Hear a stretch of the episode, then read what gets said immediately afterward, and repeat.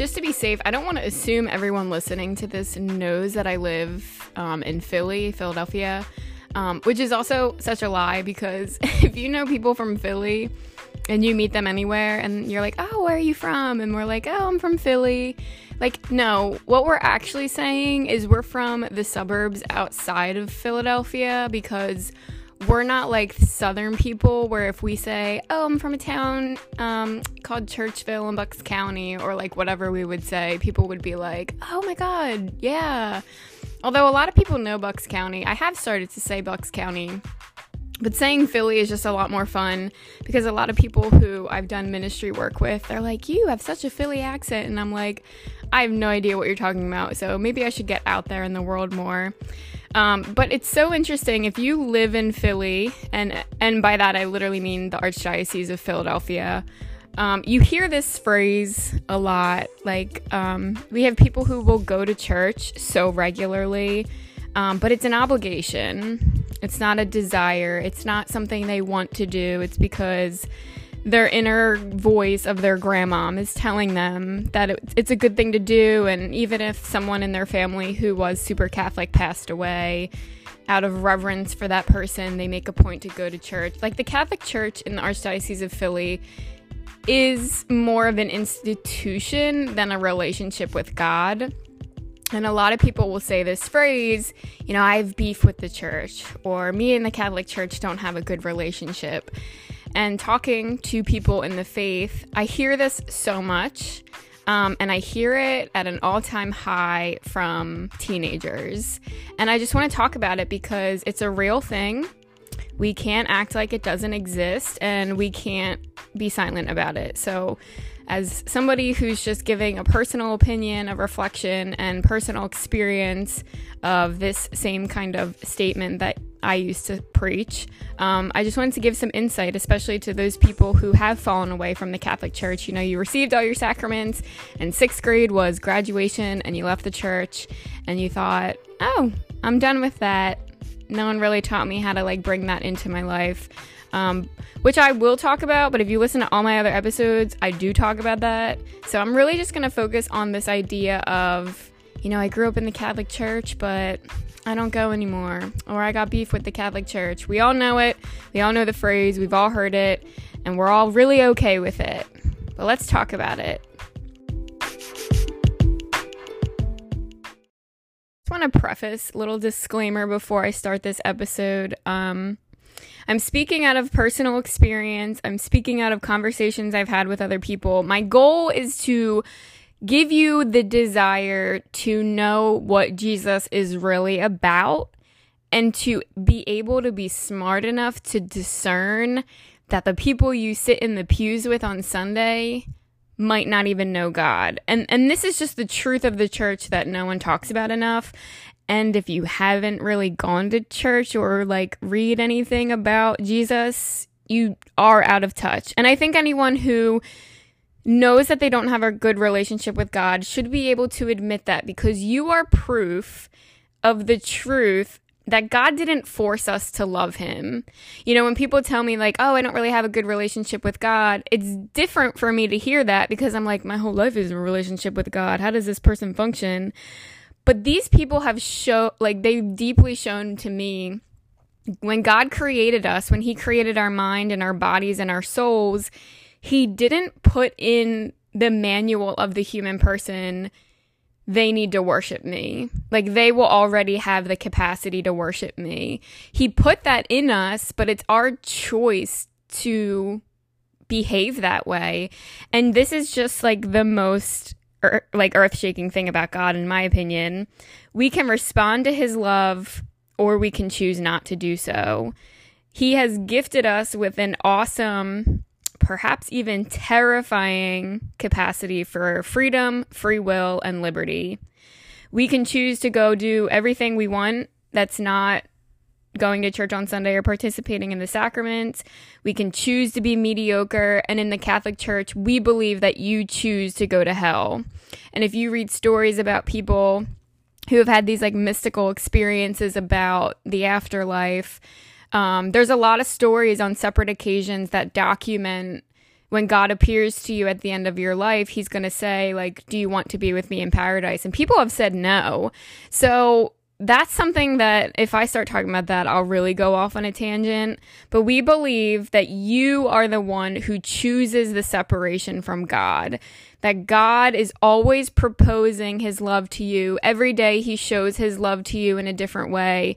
Um, it's really honestly our perception our thoughts about it. If we're not giving thoughts to God, we're giving thoughts to the quote unquote universe. We're giving thoughts to coincidence. And it's so interesting because I actually read in a book recently the first the first published Bible was in the Hebrew language. And when they made all the translations to other languages, English was actually the hardest to translate because the like beautiful poetic words that other countries and other languages use to express love and to express relationship like english doesn't really get that far we don't really get the the point of all the things that they were trying to communicate and i i read that there's no hebrew word for coincidence there's no like anyone in the hebrew bible that tried to use the word coincidence it was always God.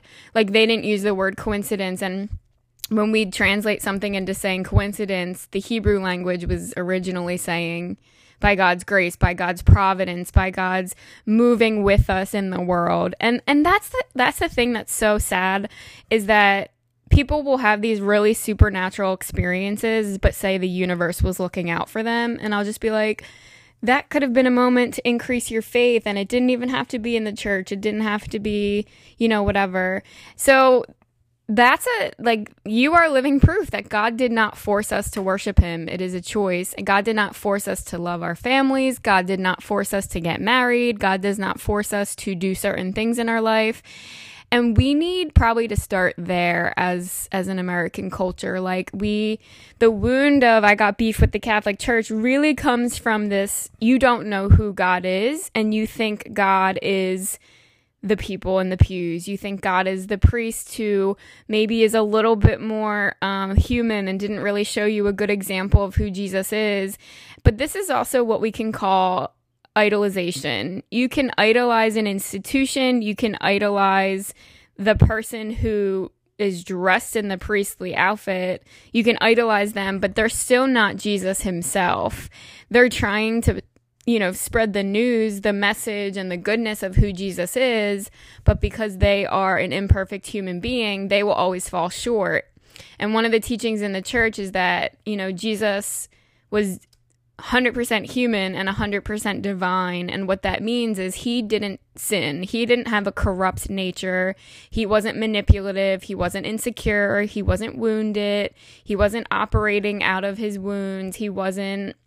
He was fully 100% healed, 100% whole, and 100% full of love. And it's not really about, you know, people need to give me what I deserve and then I'll do miracles for for you. It was like, no, I believe in love and I believe that whether or not you have loved me your whole life, I will still pursue you because that's what I'm made of. And if you're not made of that, my whole institution exists so that you can get there because that's what I'm offering. So that's that's really what Christianity is in a nutshell. And like I said, one of the greatest tragedies is witnessing, experiencing or going through something super supernatural and not allow and not allowing that to change the way you think about God moving forward. Because here's the tactic of the enemy. So we believe um as Christians, we believe that Satan was perfect. He was an angel, but when God commanded the angels to praise him, the angels also have free will. And again, like I use the word command um, gently. It wasn't like a you should worship me. It was like, you know, they're angelic. They are these different beings who have this supernatural capacity to worship God where we have five senses. Um, so we worship God through our senses and so- song and dance and mass, and they just worship God through this like m- like majestic angelic way. And you know, I think a lot of people know this, but the devil was an angel, and he chose to not worship God. So he was like, "Nope." I'm not doing this and I'm going to get the whole world to bow down to me instead. And he's still doing that. So we believe as Christians that's still going on because Jesus has not come a second time back down from heaven. Um, again, a lot of theology in here, but hang with me. And the thing about that is, um, that's what we call spiritual warfare. Um, that there's a battle going on in the head and the heart and the soul. And that if we don't have the strength of our faith, we will fall for the lies of the enemy. And one of the lies of the enemy, well, there's a lot of lies of the enemy, and, and then a lot of them are bridged under this thing called a Catholic Church wound because people grew up in the Catholic Church, but it was more of an obligation than a desire. Or people grew up in the Catholic Church and their parents left a bad taste in their mouth about what it means to be a Christian. And they're like, I want nothing to do with that. Like, if you call yourself this Christian and you boast about it and you post about it, like, I want nothing to do with that. People have also gone through experiences of really hard grief and could not find peace with God in that situation, could not find peace in how the church handled the death of their loved ones. And that's something that if you if you're struggling with that, I suggest that you find a really trustworthy Catholic priest, role model, parishioner, person who works in the office, even just someone on social media, like someone who has a brand or a platform where they um, speak about God. Hello. You you deal with it. You you ask questions, you talk about it, um, almost go back to those memories and allow yourself to heal those experiences. Because here's the thing, and this is in scripture. There's a story of this man who had this disease and this illness for 38 years. Man, that's like half of his life, right? And for 38 years, he couldn't walk. He was just in this disease, embodying this disease. It was taking over his entire self. But he resided outside of this pool. And the pool, again, it was like a pool in your backyard. It was a pool in the middle of town. And this pool was a healing pool, it had healing water and it was always said that when the the um the middle of the pool would spring up and sprout and it would overflow that was when you had to jump in and get healed. And he would never make it. He would never get there. He would never get like he couldn't move fast enough because he couldn't walk that he couldn't get into this pool quick enough and everyone else would get in there first. They would get healed. They would praise god and they would leave. So people depended on this pool to heal them. And if they couldn't get there they wouldn't be healed and this is the thing about the podcast that I'm really going to drive home is that when Jesus came to earth, he wanted to get rid of all of the influences that were so corrupt about God. He was like, Are you kidding me? That's what you say about God? No, no, no. Let me tell you how it really is because I'm God and I can speak on his behalf. And that's a big theme of this episode is that we're going to see how Jesus really expose the corruption of the influence of other people. And he was like no this is wrong. This is wrong. This is wrong. This is wrong. So everything jesus did was countercultural. Everything jesus did was like a shock to people who have said that they've worshiped god their whole life. And then this guy comes in and he's like nope you're doing it wrong. This is how you do it. And they're like uh our whole life is a lie. So jesus is totally aware that this guy exists and he knows that he has been suffering for 38 years. And when Jesus gets to this pool and he encounters this man, this man is like, Lord, heal me, heal me just like anyone does, this posture of begging, wrestling with God, like, can you just heal me? I, have lived with this for 38 years. Can you just heal me? But God, who knows the hearts and the thoughts and the intentions and the motivations of other people, that's called discernment. We don't just assume everyone is begging for the right reason. Jesus knows. He's such a savage. I freaking love Jesus for this. Jesus is like, 38 years? Do you even want to be well? Because this man was carrying this spirit of pity, a spirit of victimhood, this woe is me mentality where he was like, Oh, 38 years. No, I could never get there. No one wants to help me get there. I just, and Jesus was like, Do you want to be well? Like, do you even want this? I can do it, but like, before I do it and just give you what you want, like a spoiled child, like, do you want this? And this is what Jesus' personality embodies is this purity and this justice and this truth where he's like, I'm not the guru who walks around like Rafiki from Lion King and just grants people wishes with this magic dust that I've concocted and poof, you're better like I want to heal your mind. I want to heal your intentions. I want to heal what really is going on down there and, and what kind of things happened to make you think that this was an obligation or what made you think that you had to sit here for 38 years and couldn't go on with a meaningful life. Like that's what we need to address. And he asked this question, do you want to be well?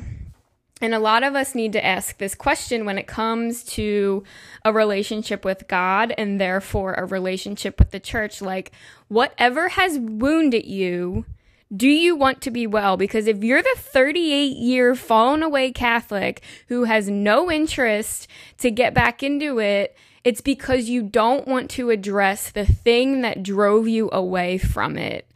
And if you heal with friends and trusted people in the church and finding new parishes and finding new church activities to bring your questions to, to take to prayer these things that you need to heal, you, like any psychologist or any therapist would tell you, are repressing the pain. You're not free and you don't have the capacity to have a relationship with God because you're holding that grudge, that lack of forgiveness to yourself or to God that is necessary to move forward with this relationship.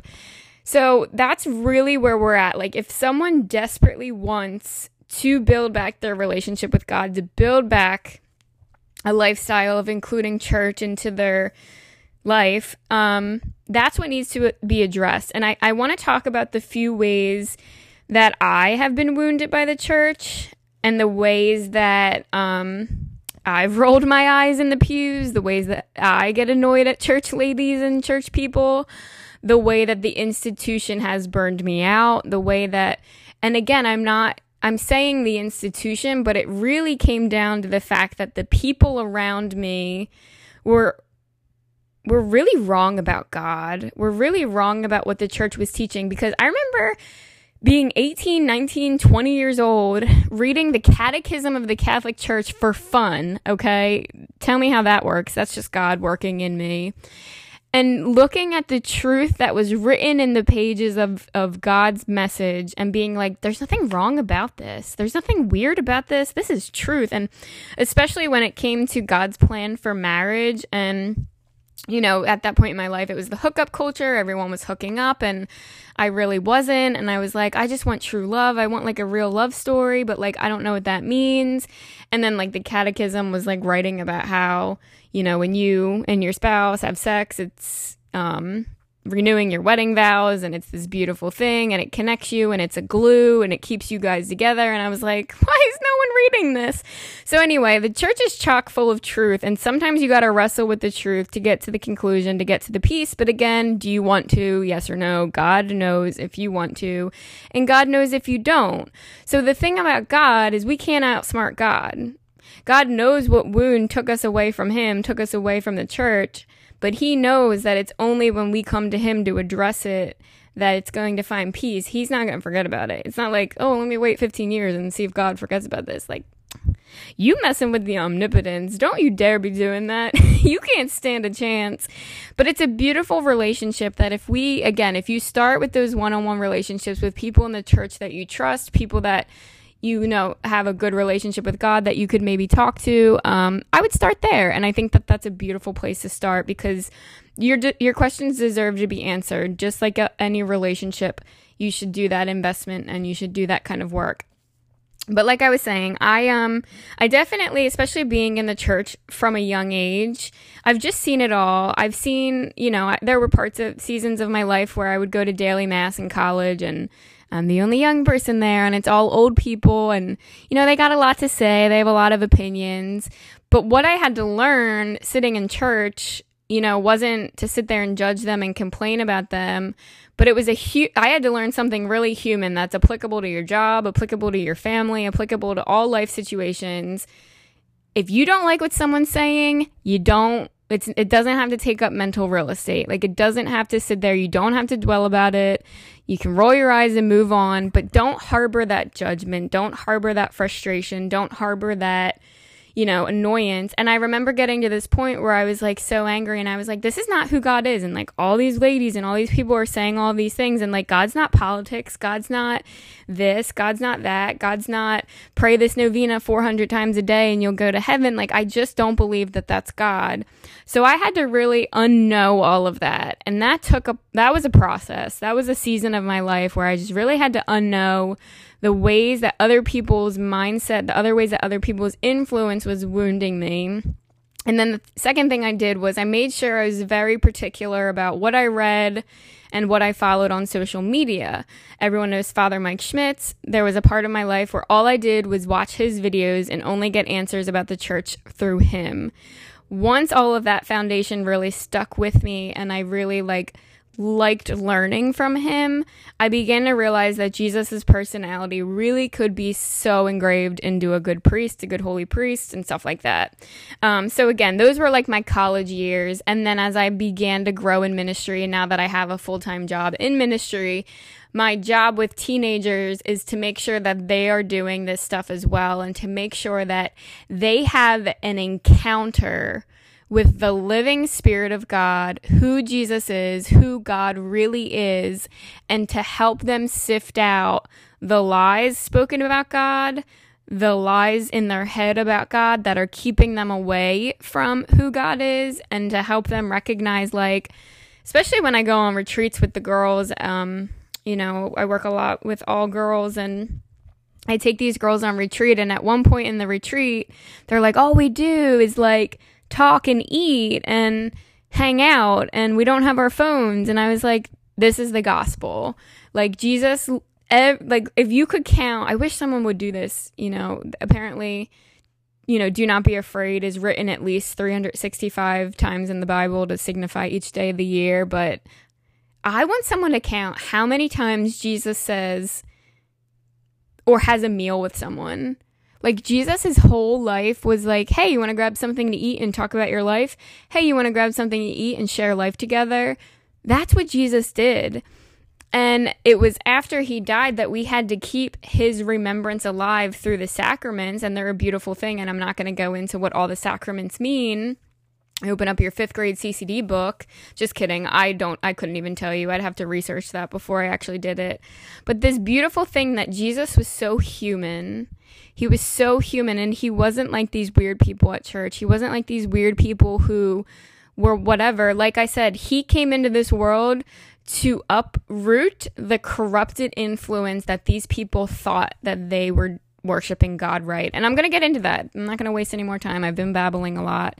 So again, people have this corrupted influence about how how God really acted in the world and and one thing that I didn't realize until this year was that. And the statement in the Gospels a lot is like, well, you see the Pharisees do this and you see the Pharisees do that. And I'm like, who the hell are the Pharisees? Like, we need to go back to the, to home plate and, and start there and, you know, wind up the pitch. Like, what, who are the Pharisees? Start, start over. I need to hit the home run after I know who the Pharisees are. The Pharisees were these people who had this corrupted influence about God. And one of the scriptures about the Pharisees Let's say, okay. Let's go back for a minute. That was really embarrassing. Don't call that out. the Pharisees had a corrupted influence for this reason. They said in their words that God is the center of my life, God is the focus of every decision I make, but they didn't have an intimate relationship with God they didn't talk to God about what was going in the, on in their life. They didn't wrestle with God. They preached it. They screamed it from the rooftops. They said, "Do this. These are the commandments, whatever." But they their hearts were far from their God. And they spoke about the power of God, but they often denied it in their own life. Like they were like, God can give you miracles. And in their own time, they would be like, mm, God's not giving me miracles and they a lot of their um relation quote unquote relationship you know first they un- they were un- they had unbelief in the power of god but they worshiped um what they did not how they were inside, um, in their heart. There's, you know, it's the same thing with human relationships. If you know someone on an intimate level, you're connected with them through the heart and maybe even the soul. But if you just know someone on the surface level, it's a very outward relationship. They don't really have a piece of your heart. They don't really know you in an intimate way. They just know that you're a good person, you check boxes, and you stand for good values. But they don't really know you. So they like knew God. They were like, no, yeah, God. But they didn't know the heart of the Father, that this God would throw over mountains and leave 99 people to go get the one that ran away because he was just as if not more important and stuff like that. So they were they were so worried about being correct, being politically correct, being right instead of embodying the love with God that should exist. A term for this um, which I was guilty of, thankfully by the grace of God, and that's a phrase that's often overused. I have removed it out of my life because God was like, we're done with this. But it's a term called legalism. Everyone should know it in the Archdiocese of Philly. Legalism. It's also called self righteousness. But legalism is that your effort to find acceptance with God or others is on the basis of conforming to a set of rules, practices, or teaching. So basically, you know if you fall into legalism, if you think you deserve a miracle or you deserve something for, from God because, well, I've slaved for Him all these years and I've been here the whole time and I've worked for Him all these years, we judge someone being less worthy than us of being loved by God because we do more for more for God than they do. You know, it's not fair that they get miracles. Like I've I go to church every Sunday. Why does this person get to be so special with God? Um, this is legalism. This is self righteousness, and this is like the sin that I kind of saw growing up in the church. And if you're struggling with this, I just pause and I pray that you know the Lord's mercy that you and and if you're not struggling with this and you know people who are like this, the truth is whether you've been worshiping God your whole life or not, you're still deserving of a miracle. And that's the beauty of God. And it takes a lot for people to be able to say that because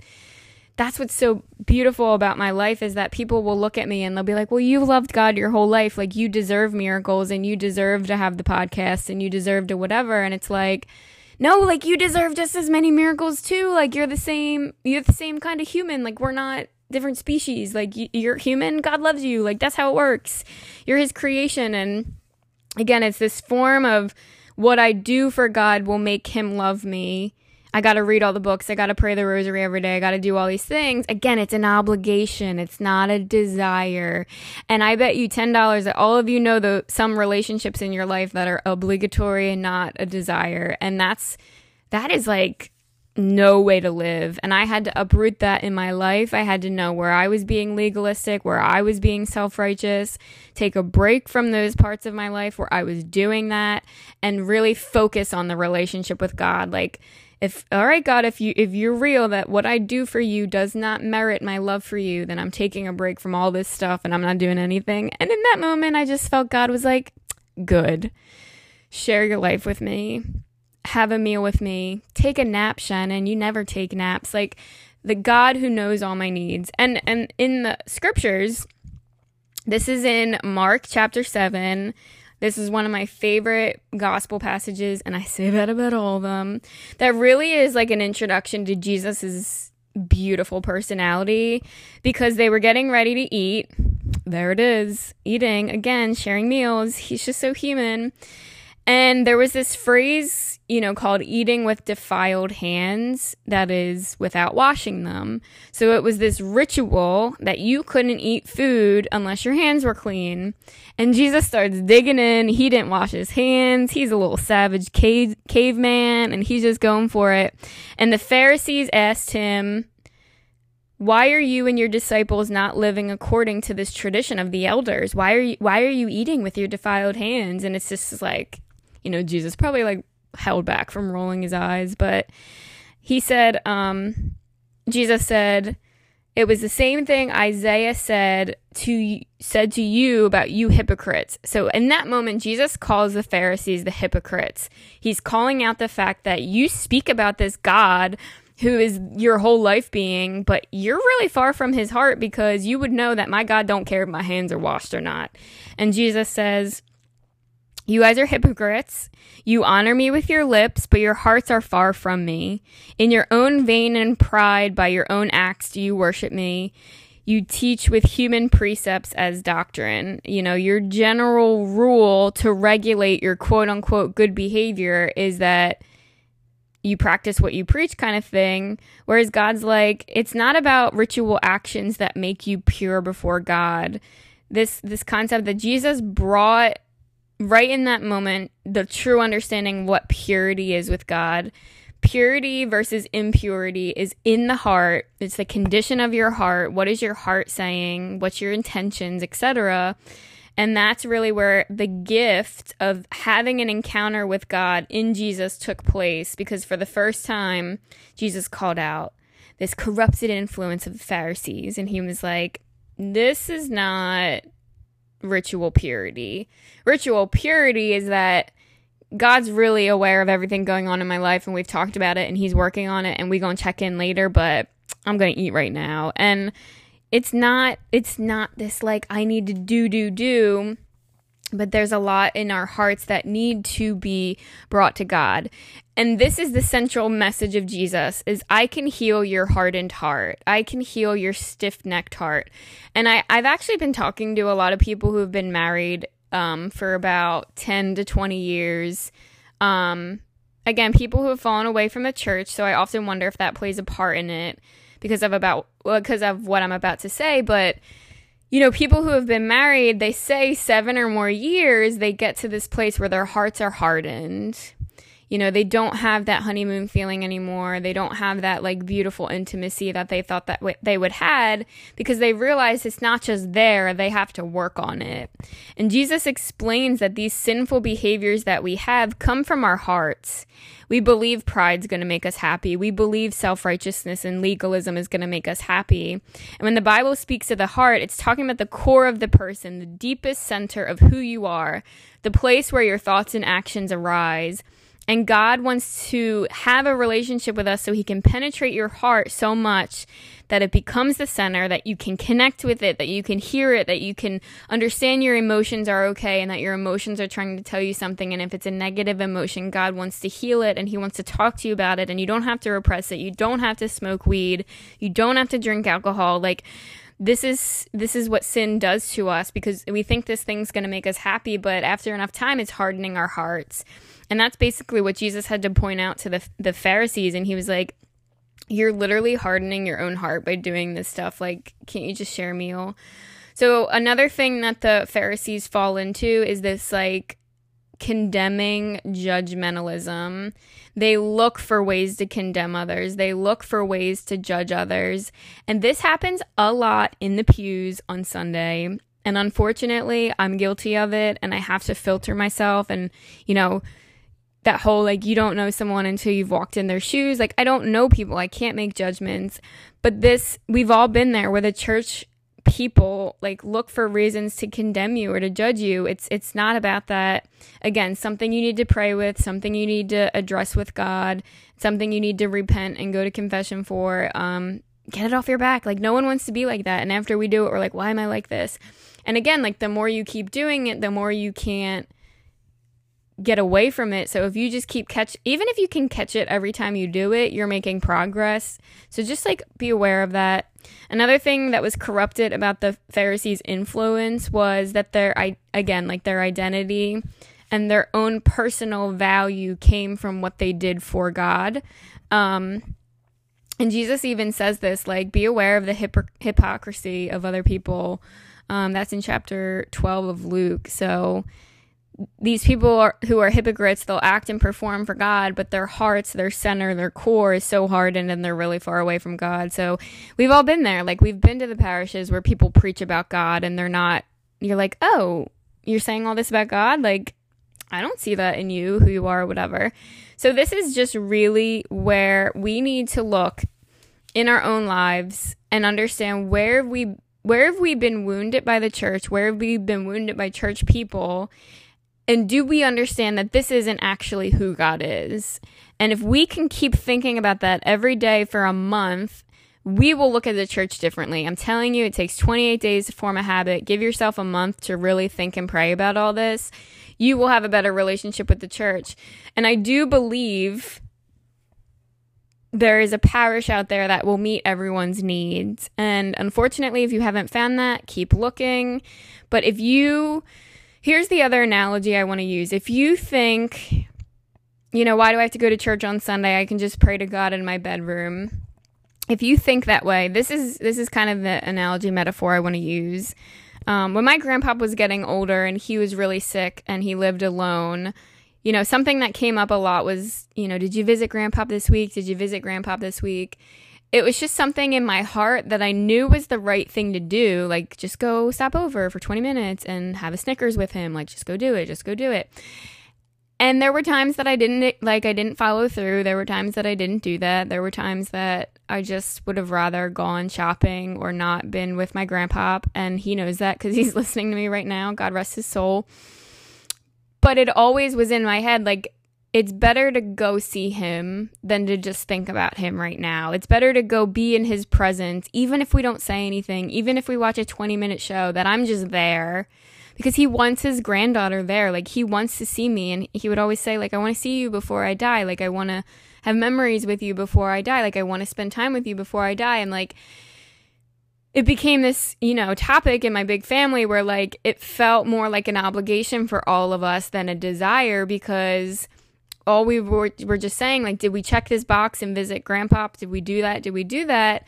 And it was like but the desire of his heart was that we were just close with him that we were just with him that we were just spending time with him. And maybe it opened the door for a conversation or maybe it opened up a great way to connect with each other because we were there, we were present with each other, and it didn't have to be long, it didn't have to be outdrawn, and we were there because that's what he wanted, that was his desire. And we learned after every encounter with him that it became our desire too, but it was just the hesit- hesitancy and the tension of trying to get there because you know, it's always a battlefield to get to where you're meant to be at that moment, especially if it's a really good thing. Like, there's always something better to do. There's always a Starbucks drive through you can go through. There's a store you can buy your groceries at. There's a book you can be reading, but we all know in the back of our head that we should show up and we should be there. And that's the analogy with God. Like, we know he wants to spend time with us, and I'm sure he knows that the people in his church are very wounded and they aren't going to be a good teacher for you. But that's where he trains us. That's where he gets us to know who he is and who we are, and that no one else is going to get in the way of that because we have to learn how to fight that off. And if we can overcome this corrupt influence of other people, this manipulative influence of other people in the church, we have to look at ourselves as well. So, a couple of the things that we can ask ourselves is do you tend to reject or doubt spiritual manifestations or experiences as coming from God? And why? You know, if the answer is, you know, sometimes or yeah, actually I do, or no, not really, you know, why? And answer that question. Or like if you're sitting at church and you hear these stories of people's faith, like are you suspicious of that person? Are you like what goes through your head? Are you judging them? Are you suspicious? And why? Like what why do you tend to be that way? Are you the person who's condemning others and their viewpoint and, and trying not to make truth with them through the conversations? You know, why or why not? Um, do you have really strong feelings of guilt when you think you can never measure up to God's standards of life? Because everything I've said so far about Jesus is that he just wants to share meals with you and touch your heart and make sure that you know you're loved. Like, you don't have to do anything to measure up to the Lord's standards because once you have a relationship with Him, everything about His commandments makes sense. And the commandments get such a bad rep because of the word, and sin gets a bad rep because of the word.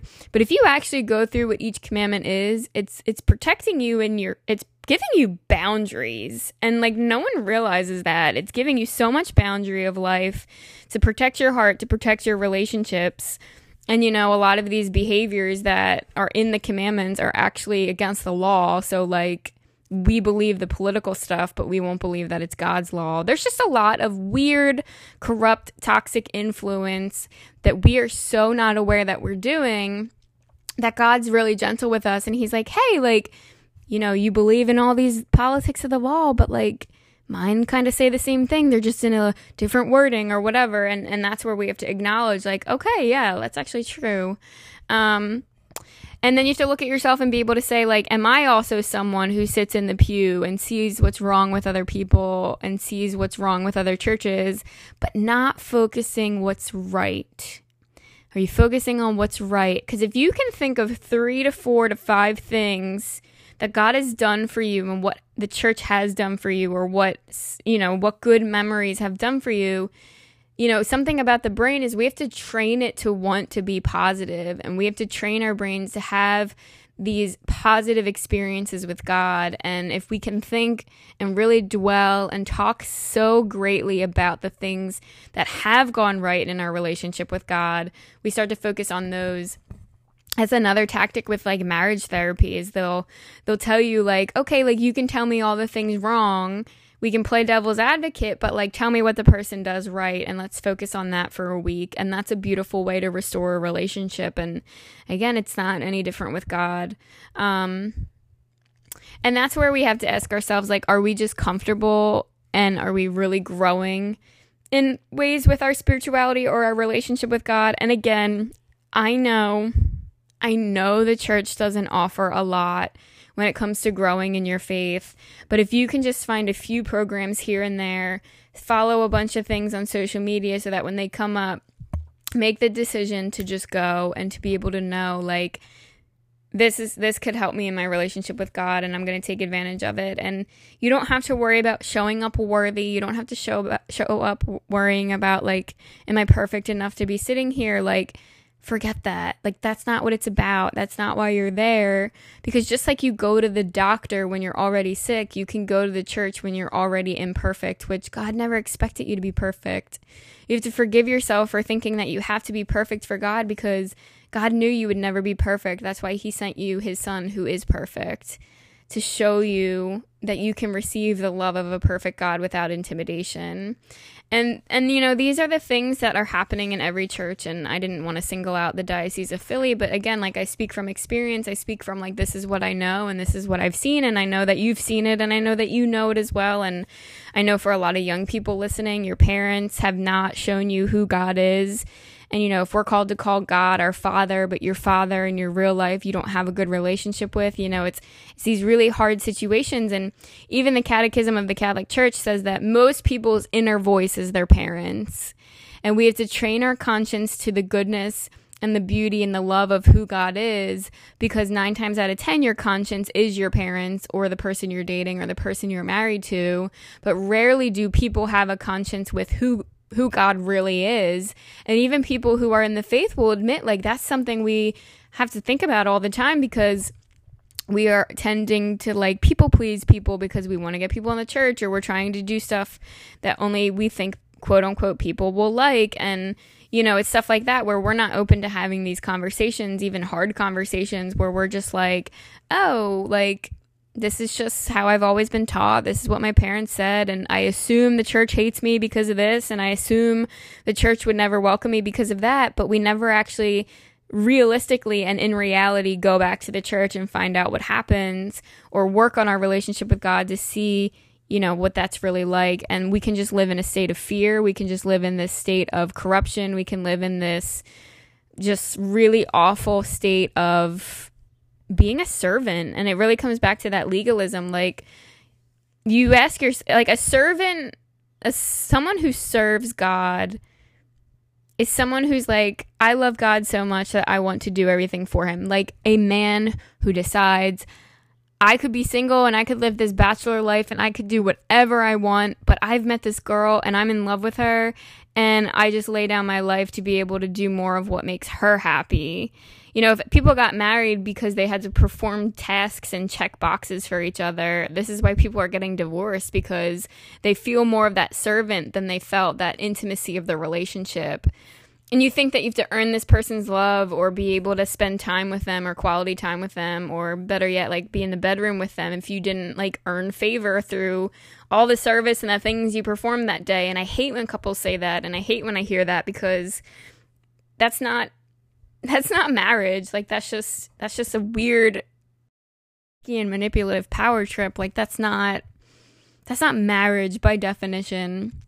Or you think maybe you think communication with God is one way and I don't I don't get to share my heart with God because I have to listen to him. I have to hear what he says. I have to do everything that he does where communication is two ways and you know, it's often said like when we pray to God, God doesn't change the outcome, he changes us. And that's what happens in really hard conversations is like most of the times we're not going to change people's minds. We're not going to change people's opinions. We're not going to change the other person, but we get to this agreement where I've changed and you've changed and we've come to this conclusion and you're able to just wrestle with it and and get to the truth cuz the analogy is like it's not you against God and you're trying to tackle each other. It's like you and God are here trying to talk about it and the problem is there and you're looking at it. And you know, the beautiful thing about being in a relationship with God is God trusts you. And and when you have a relationship with someone you trust, it's really hard to form trust with God. That's where a lot of people have to work on their relationships. But God trusts you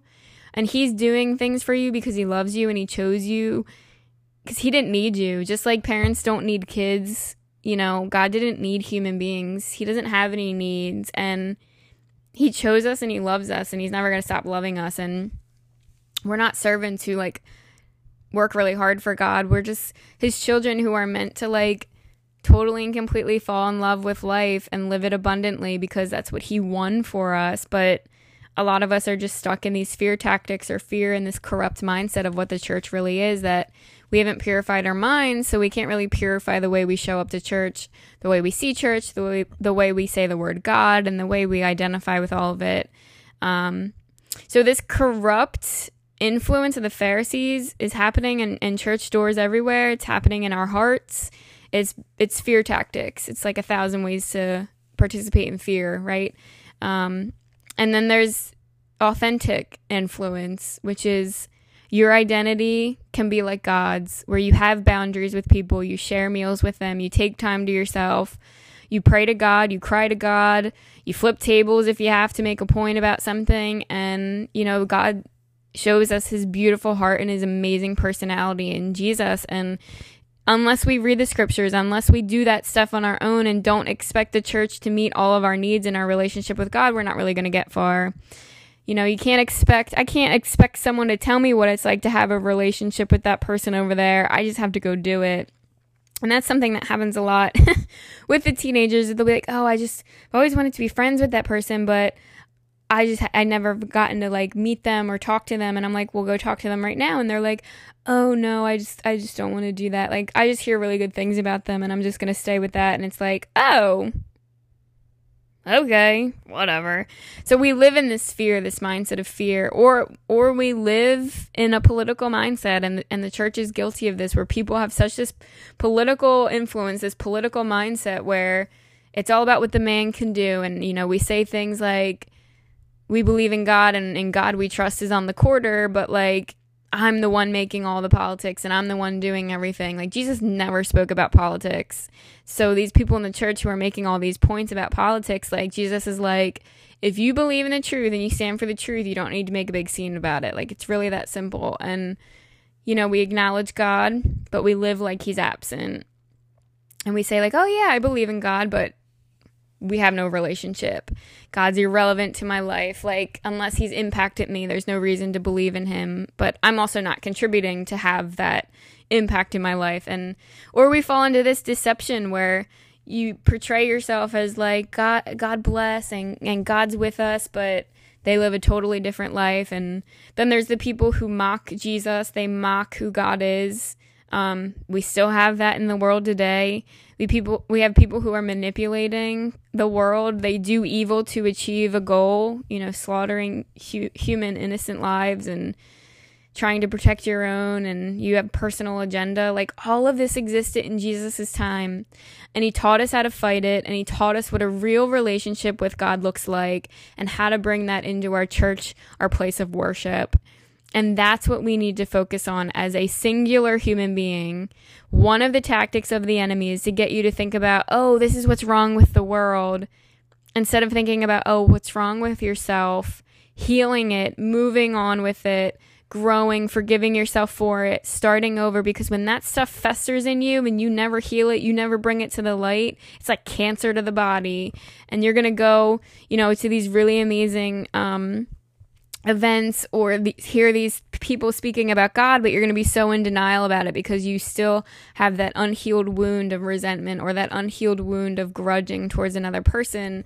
Whereas if we forgive that person, we forgive ourselves, we forgive the institution for failing, and we choose to work on ourselves, we're going to already make it a better place and we're already going to make it a better thing than it already is. And and like I said, God wants to work on our hearts our hearts. Jesus met with people one on one. He met with people individually. He only allowed miracles to happen in front of three people and then he'd be like, please don't tell anyone this happened.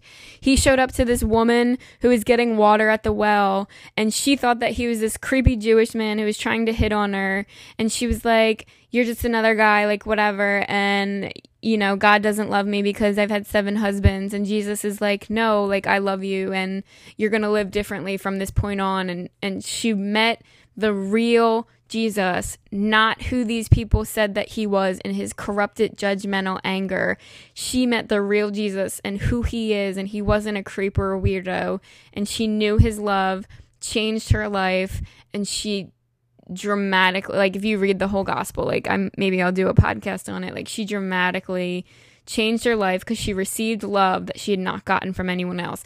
And we're only going to get that from jesus. We're only going to get that from god himself. We can't rely on people priests or whoever to do that. They can lead us to it and help us think differently to approach it but we, when we have those moments of a real encounter with God, and I don't know when God's going to choose to do that with you, He's going to overwhelm you, and it's going to be pretty loud and clear that it's Him.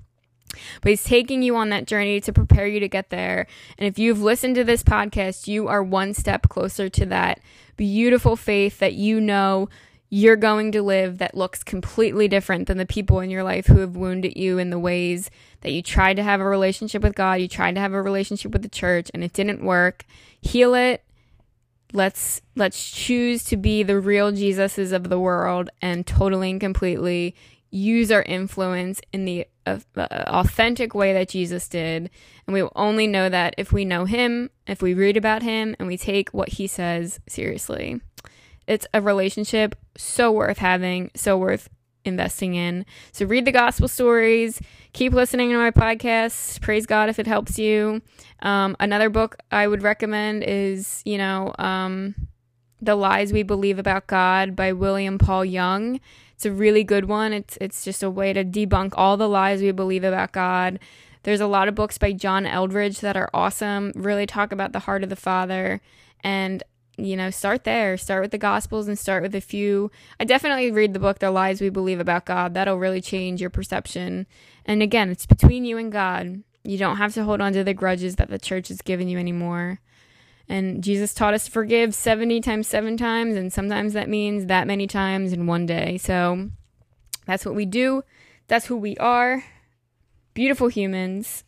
Beauty, beauty, beautiful. And I'm sorry that you've been wounded by the church. I'm sorry that I, as well as you, have not met many influences who have taught us the heart of Jesus, the heart of the Father, like the heart of who they are as people.